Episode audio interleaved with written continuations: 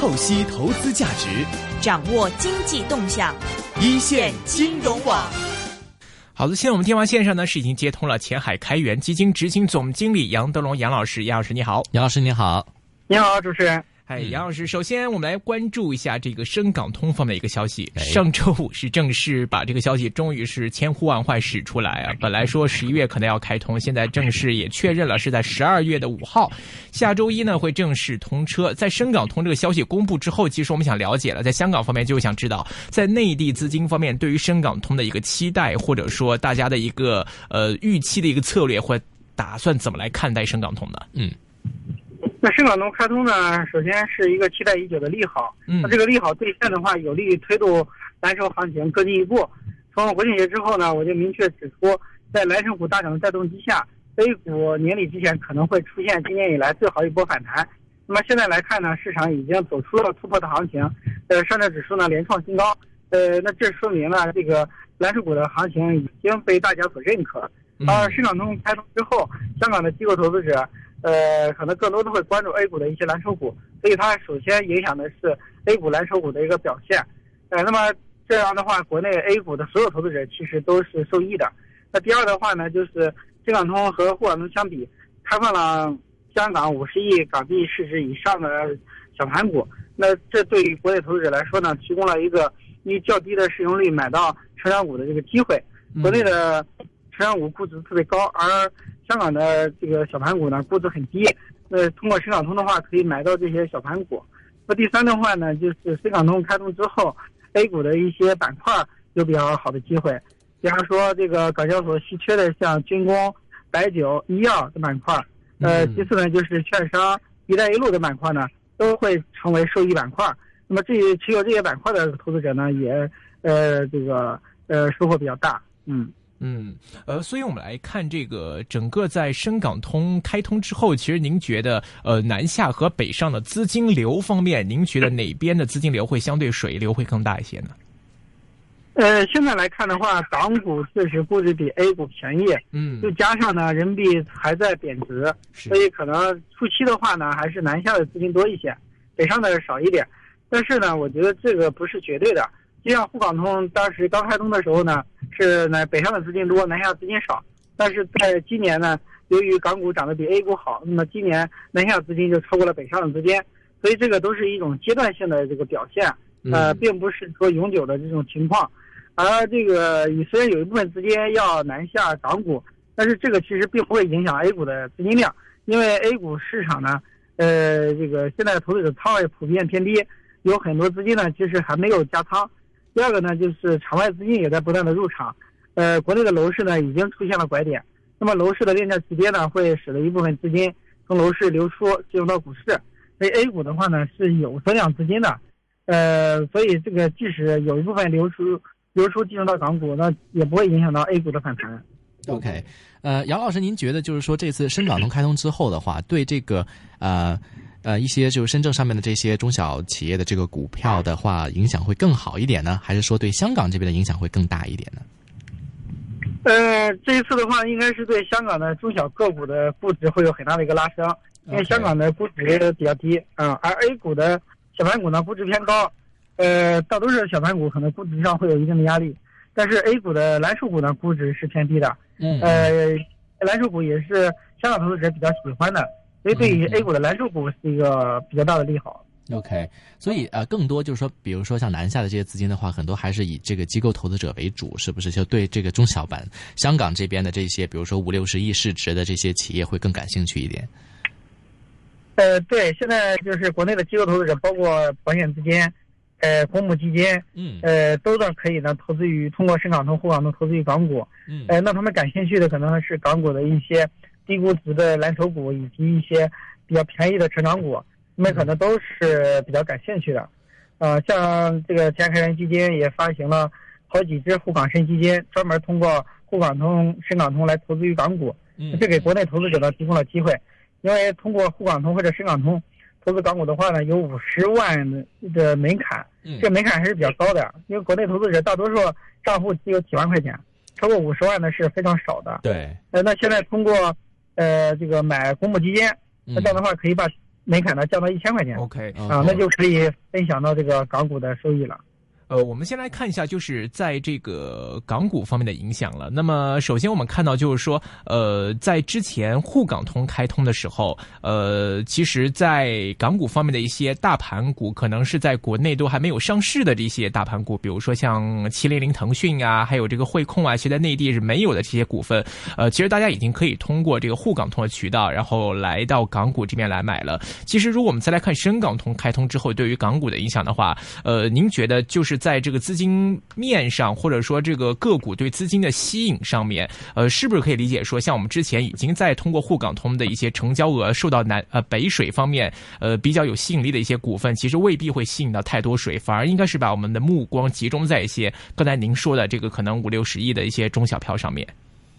是的，是的，就是传这个大盘蓝筹股呢，已经可以通过沪港通买了，你看沪沪港通的额度也一直没有用完。呃，所以从这个角度来看，呃，市场中开通对这些大盘蓝筹股，就港股的大盘蓝筹股，好像没有多大的影响。主要影响的还是新放开的一些五六十亿，呃，港币这个市值的小盘股，这块的影响会比较大。而且小盘股本身成交量也比较小，一旦有一部分资金进入，那股价上可能有很大的表现。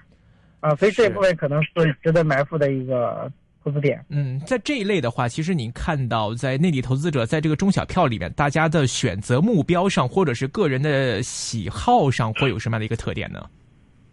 那内地投资者呢是喜欢一些科技股，嗯。啊，特别是一些互联网类的股票，在国内的话估值是比较高的，那么在港股还相对比较便宜，可能会成为重点买的对象，嗯。啊，科技类的股票可能就是主要的一个主题点。嗯，明白。呃，那么我们再看回在这个内地方面的这个深圳交易所方面了。呃，在这一块，刚才您也提到，像白酒啊、军工这一类，可能会是在港股方面相对比较稀缺的。那么，在这个深圳方面，有没有哪些这个具体的板块或者具体的个股方面，您觉得是可以值得香港投资者来留意的呢？我觉得一个是军工，因为军工板块呢，在今年呃整体表现不佳，只有五月份出现一波反弹，三季度又基本上跌回来了。那现在军工股存在很大的补涨机会，呃，在香港市场呢没有纯正的军工股，所以军工股可能有比较好的表现。呃，第二个呢就是一些白酒股，像那个上半年我推荐的一线白酒呢已经出现了比较大的上涨，那茅台的话价格都创新高，现在可以关注了一些二线白酒。在一线白酒的酒价出现了普遍提价之后，那么临近春节的话呢，对于二线白酒的需求量会大大增加。呃，二线白酒呢。只要价格稍微提一点，可能对它的利润增长都是比较大的促进，所以现在可以关注一些二线白酒股的这个机会。呃，第三的话呢，就是一些医这个医药股，就是特别是一些品牌药的这个特效药的公司的话，可能比较有这个吸引力。像普药啊，传统的原料药可能受到医改下架的影响呢，这个方面可能不会有多大的这个机会。嗯。OK，呃，像刚才您提到这个二线白酒股，可能这个香港听众又不是很了解了。像哪一类的酒的一些这个酒是属于这个二线的呃白酒？泸州老呃一线的话，主要是比较高端的，像茅台、叶呀，对，呃泸泸州老窖这种可能这三个属于高端的。当然，像一些地方性的酒，对地方性的酒，比方说山西汾酒啊，洋河啊，啊，然后顺鑫农业做的这个二锅头啊。就是说这些也是在全国卖的，但价格可能档次比较低，呃，不超过一百块钱一瓶的，这种属于二线的白酒。哦，这种酒类的股份。那在军工方面，军工哪些是我们可以值得留意的？可以具体说一下，比如说在哪一类的？因为港股方面，我们也有一些军工，像中航科工啊这一类的。其实，在港股发有这个广州广船这边，呃，像在内地的方面的这个军工股方面，哪些值得我们留意的呢？或者是哪个类别？呃，中工股的话，比方说中航系的，像中航飞机啊，呃，中航信息啊这些中航系的板块，还有像那个呃北斗系的，就是做做北斗导航的这个板块。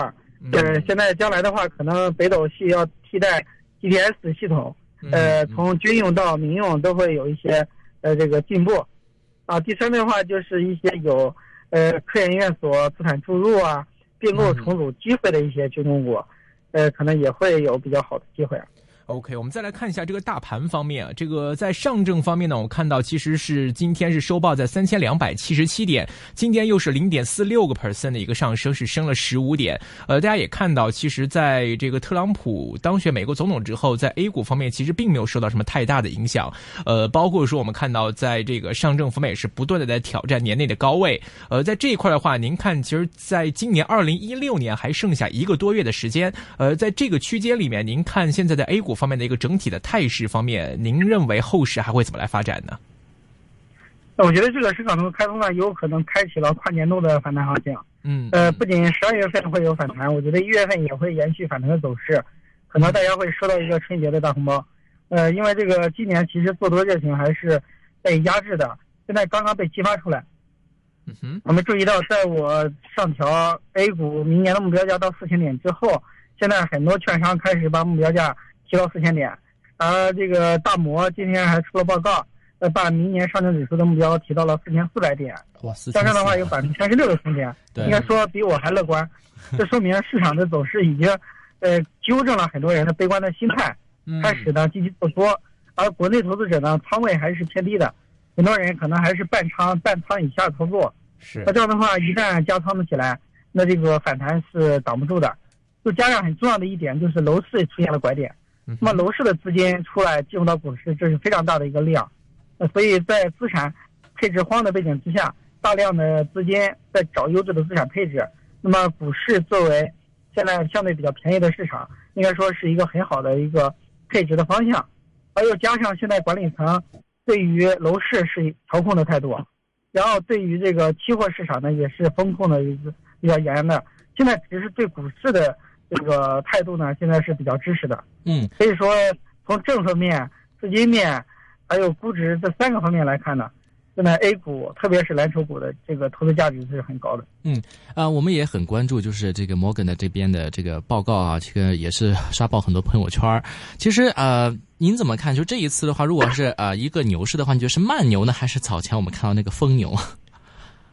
这肯定是慢牛。慢牛。我在八月份的时候就提出，大盘已经从反弹。啊，慢牛行情啊，嗯嗯，呃，以往 A A 股其实没出现过慢牛，是，因为 A 股投资者是散户的市场，散户的阳性效应特别明显，嗯，对，一到牛市那肯定是疯牛，一到熊市肯定是快熊，是吧？很少有慢牛，但是这一次不一样，这一次的话，一个是经过股灾之后，大家可能，哎，就不不会那么冲动了，嗯，然后就会更注重上市公司的业绩，更会注重这个节奏。第二的话呢，就是现在有国家队在里面，那么国家队它也起到一个市场稳定器的作用，嗯嗯，对吧？大跌的时候会买。然后大涨的时候呢，可能会卖，这样的话呢，就形成一种这个，呃，这个震荡上行，